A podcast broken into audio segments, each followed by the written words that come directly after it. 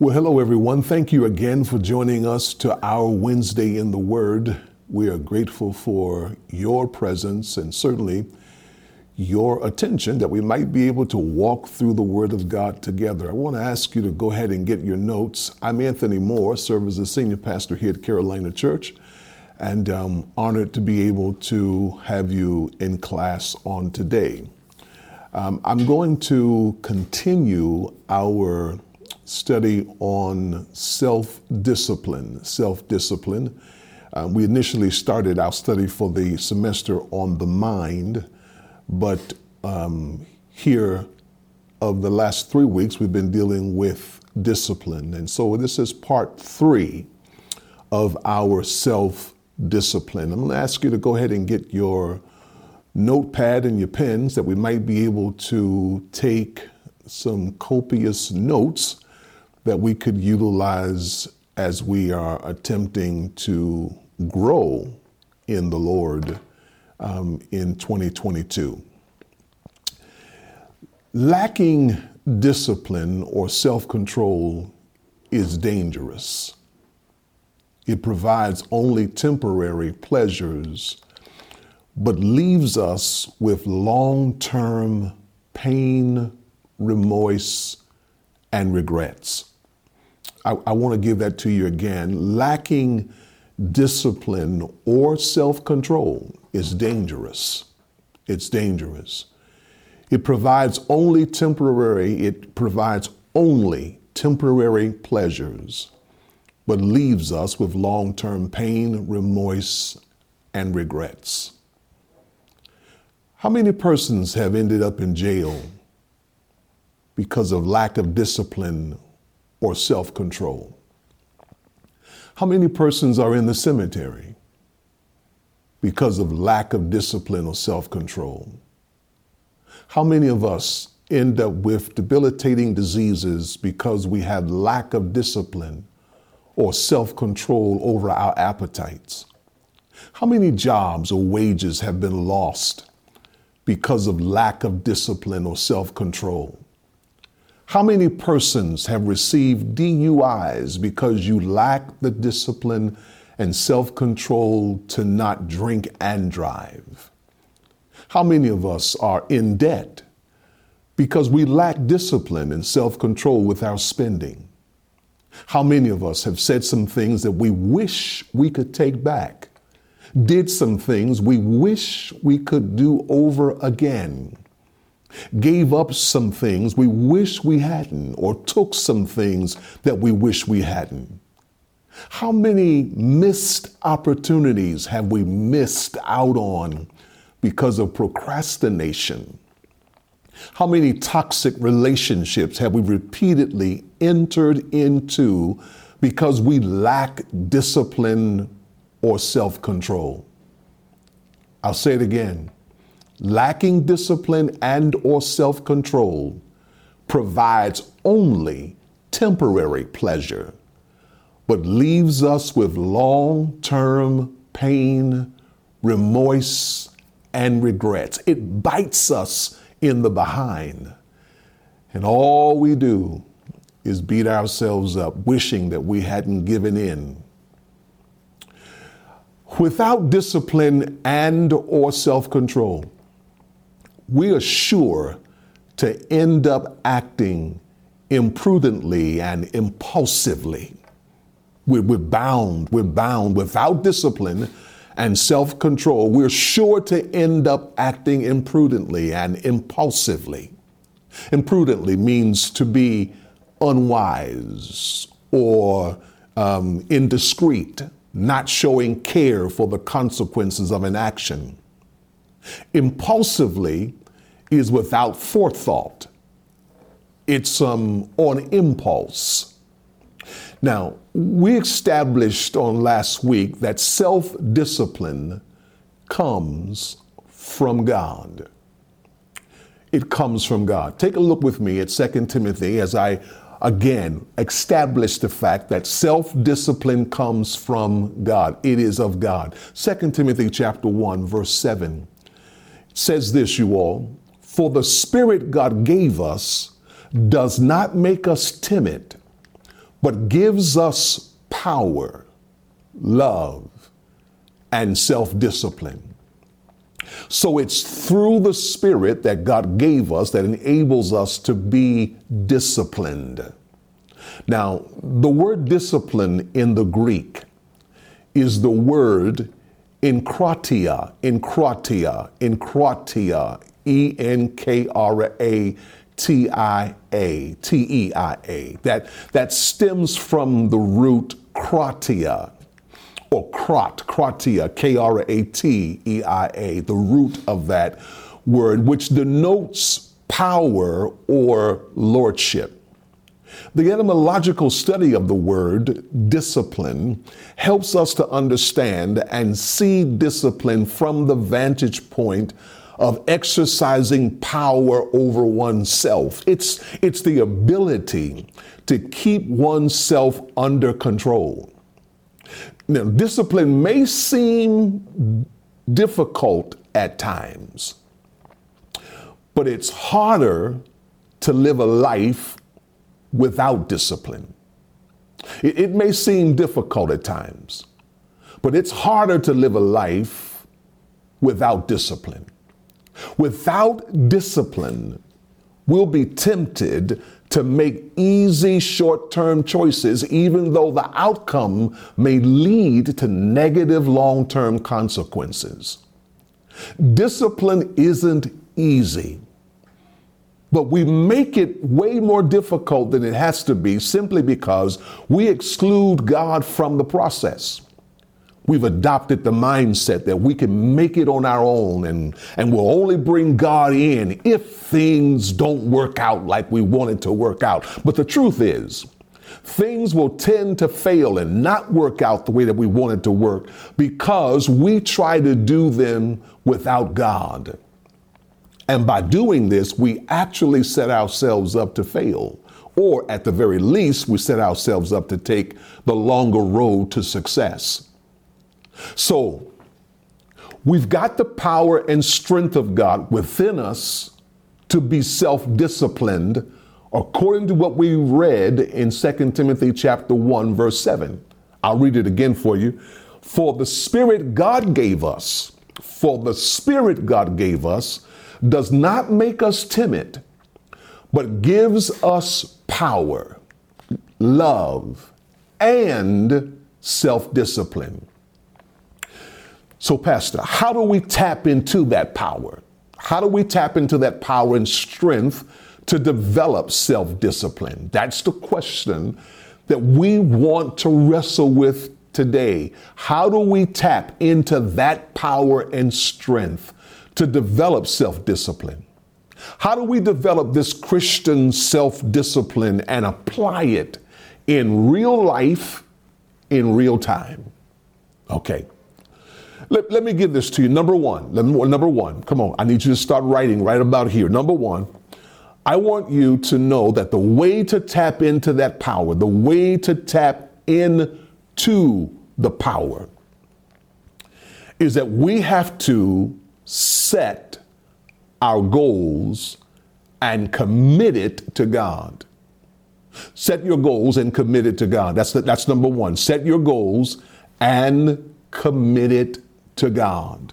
How do we tap into that power and strength to develop self discipline? Set your goals and commit it to God.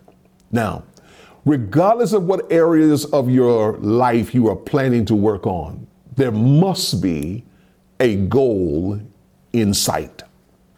There's got to be please hear me. There must be a goal in sight, regardless to what area you are determining to work on. There's got to be a goal in sight. Now, the Bible teaches two extremes regarding goals. Two extremes regarding goals. All right, here's the first extreme never setting goals at all. Never setting goals. That's the first one. And then number two is setting goals with no thought of God. Number one is not setting any goals. Number two is setting goals with no thought of God. Now, the balanced alternative is found in James chapter 4, verse 15. Here's what James tells us. He tells us, instead, you ought to say, if it is the Lord's will, we will live and do this or that. Now, it's good to make plans. That's what James said. It's good to make plans as long as we leave room for God to change our plans. His goals take precedence over ours. Allow me to give you another passage that helps to express this thought even the more. If you go over to Philippians um, chapter 3, Philippians chapter 3, and I want you to hang out around verse 12. Verse 12, we're going to look at verses 12 through 14 in Philippians chapter 3. Paul says, Not that I have already obtained all this or have already arrived at my goal, but I press on to take hold of that for which Christ Jesus took hold of me. Brothers and sisters, I do not consider myself yet to have taken hold of it. But one thing I do, forgetting what is behind and straining towards what is ahead. I press on toward the goal to win the prize for which God has called me heavenward in Christ Jesus. Now, apart from this passage being one of the best examples of self discipline in the Bible, what I love most about this passage is the fact that Paul wrote this letter to the Philippian church at a point in his life when he had already accomplished so much from a ministry perspective. He had um, traveled the world preaching the gospel. He's established several churches. He's won thousands of souls to Christ. He's taught and developed many spiritual leaders. He's undergone several persecutions for the cause of Christ and even given to you and I at least 14 books in the New Testament. And yet, his mindset at the time of the verses in Philippians chapter 3 was that he still had more to do for God. He wasn't concerned about what he had already accomplished. He was focused on what God still had left for him to do. The truth of the matter is that Paul actually wrote the book of Philippians from a prison cell, but he didn't quit or throw in the towel. He was self disciplined by the power of the Holy Spirit to continue his ministry even while being incarcerated in chains. He knew God had a calling on his life, and his goal was to continue the work of that calling until his dying days, despite any opposition that would come his way. Now, like Paul, you and I are called to press toward a goal in our spiritual journey. And it might be goals with an S, it might be goals singular. But you and I are called to press toward the goal or goals on our spiritual journey and in other aspects of our lives. So, in any pursuit of self discipline, in any pursuit of self discipline, we must have a clear goal. I'll say it again. In any pursuit of self discipline, there must be a clear goal that drives us in times of struggle and in times of opposition. Doesn't matter. Doesn't matter if your goal is to work on your diet, if it's to lose weight, go back to school, get your degree, whether your, your goal is to get out of debt, learn how to cook, to build up your savings account, to quit smoking. It doesn't matter if your, if your goal is anger management or to read through the Bible in a year. As believers, we're called to tap into the power of the Holy Spirit within us in order for self discipline to stay on course in our lives.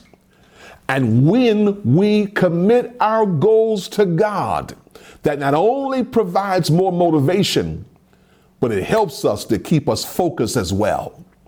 Colossians chapter 3, verse 23. Here's what Colossians chapter 3 verse 23 says. It says, "Work willingly at whatever you do as though you were working for the Lord rather than for people." So let me say this again. If we're going to tap into the power, if we're going to tap into that power that the Lord has for us, if we're going to tap into that power and strength to develop self discipline, we need to define our goals and commit those goals to God. All right, here's number two. Number two, number two, if we're going to, if we're going to tap into that power, if we're going to tap into that power and strength to develop self discipline, we're going to have to stop procrastinating and get started. Would you, would you come on and put that in your notes? We're going to have to stop procrastinating and get started. It has been said that procrastination is the thief of time because time is the one thing we can never get back once it's gone. I want you to get this, you all. This is very important. Procrastination is the thief of time because time is the one thing we can never get back once it's gone. Often we hear the excuses of why we procrastinate. Come on, I want you to look at this. I want to, I want to, I want you to see all of the excuses that we give as to why we procrastinate. We hear excuses like not sure. Excuses like perhaps. Excuses like someday. In time. Here's a here's a here's a here's a famous one. Later. Next week how about this one? Not yet. Tomorrow. Another day. Let me ask you, why not now? Why not now? I, I need you to lean in. I want to ask you, why not now? In case you didn't know this, let me help you with this. Time is a resource. Really, it's a unique resource. It cannot accumulate like money or be stockpiled like raw materials. We're forced to spend it whether we want to or not at a fixed rate of 60 seconds each minute. It cannot be turned on and off like a machine or replaced like a man. It is, it is irretrievable. Now, we must admit, with all of the inequities in life, there is one thing that we all have in common and an equal distribution of, and that is we are all are given the same amount of time each day. God gives each of us 24 hours a day. What we do with our time, however, determines not only how productive we are, but how we fulfill the destiny and purpose for which we were created. I'll say it again. Here it is. Procrastination is the thief of time. It is the thief of time. I, I want to share with you a few scriptures on how productive we can be if we use time well. Procrastination. Let, let, me let me let me do this if you don't mind. I, I need you to know this, um, Pastor. What's the definition for procrastination? Again, I want to give it to you. Procrastination is willfully delaying the doing of something that should be done willfully delaying the doing of something that should be done. That's, that's, what, that's what procrastination is. It's willfully delaying the doing of something that should be done. Now, let's look at Proverbs 14 23. I want to give you a list of scriptures I want you to hold on to because these scriptures will show you how important it is for us to utilize our time and how, how, how non-productive procrastination is. Okay, Proverbs 14, 23. Here's what it says. All hard work brings a profit, but mere talk leads only to poverty. Wow. Okay, uh, look at Proverbs 27, verse 1. Put it in your notes. Proverbs 27, verse 1. It says, Do not boast about tomorrow, for you do not know what a day bring. Mm. That's Old Testament. I'll flip over to the New Testament for you. Let's go to John chapter 9, verse 4. John chapter 9, verse 4. It says, As long as it is day, we must do the works of him who sent me. Night is coming when no one can work. Wow. In the gospel, in the gospel, in the gospel chapter 12, verse 35, it tells us to be dressed ready for service and keep your lamps burning. In Ephesians chapter 5, verses 15 through 16, it says this Be very careful then how you live, not as unwise, but as wise, making the most of every opportunity because the days are evil. I'm trying to demonstrate how procrastination is counterintuitive to self discipline. Success has never come simply by talking about it. We all have plans. We all have goals. We all have dreams. All of us do. But what separates those who are actually successful from those who aren't is their ability to turn those plans, those goals and dreams into action. When it comes to spiritual goals, this is even more true. It's those times when you don't want to go to church, you don't want to fast, you don't want to have devotions, you don't want to forgive, you don't want to pray, you don't want to serve, you don't want to give. That that's those are, that's when we need to be the most diligent. It's when we push through in those instances that gives us spiritual endurance and self-discipline. The more we stop procrastinating and keep moving forward to do the things God has called us to do, the benefits are endless. Procrastination is willfully delaying the doing of something that should be done. Procrastination is willfully delaying the doing of something that should be done. And in some people, it is a habitual way of handling any task. Procrastination is putting off until tomorrow what could be done today.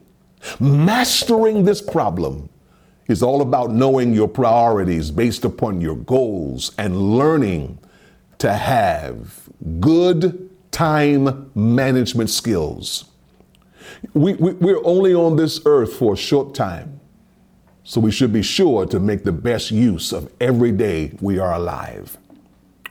Benjamin Elijah Mays, a Baptist minister, civil rights leader, the president of Morehouse College, quotes a poem entitled God's Minute.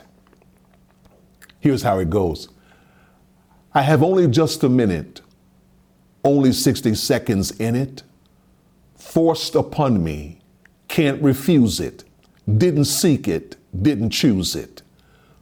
But it's up to me to use it. I must suffer if I lose it, give account if I abuse it.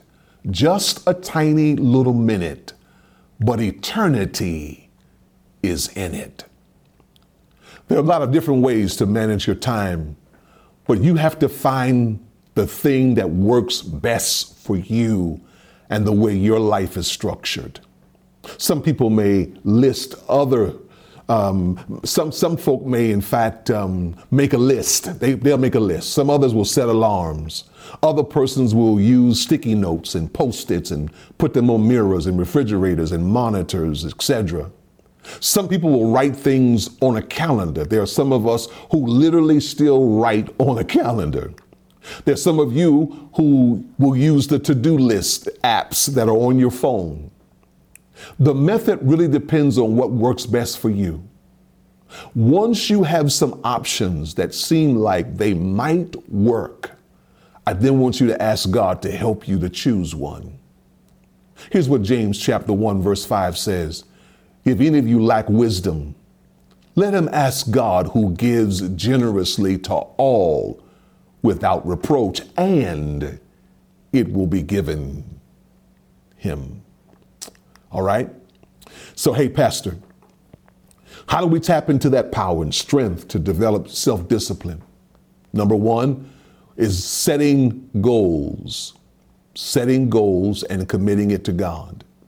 Number two is to stop procrastinating and getting started. But here's the third one be willing to do the necessary work. All right, listen, I'll pick up here next week. Can't wait to get back to you to give you some more practical principles as to how we can begin to tap into the power, tap into the strength of the Holy Spirit that we might be able to develop self discipline.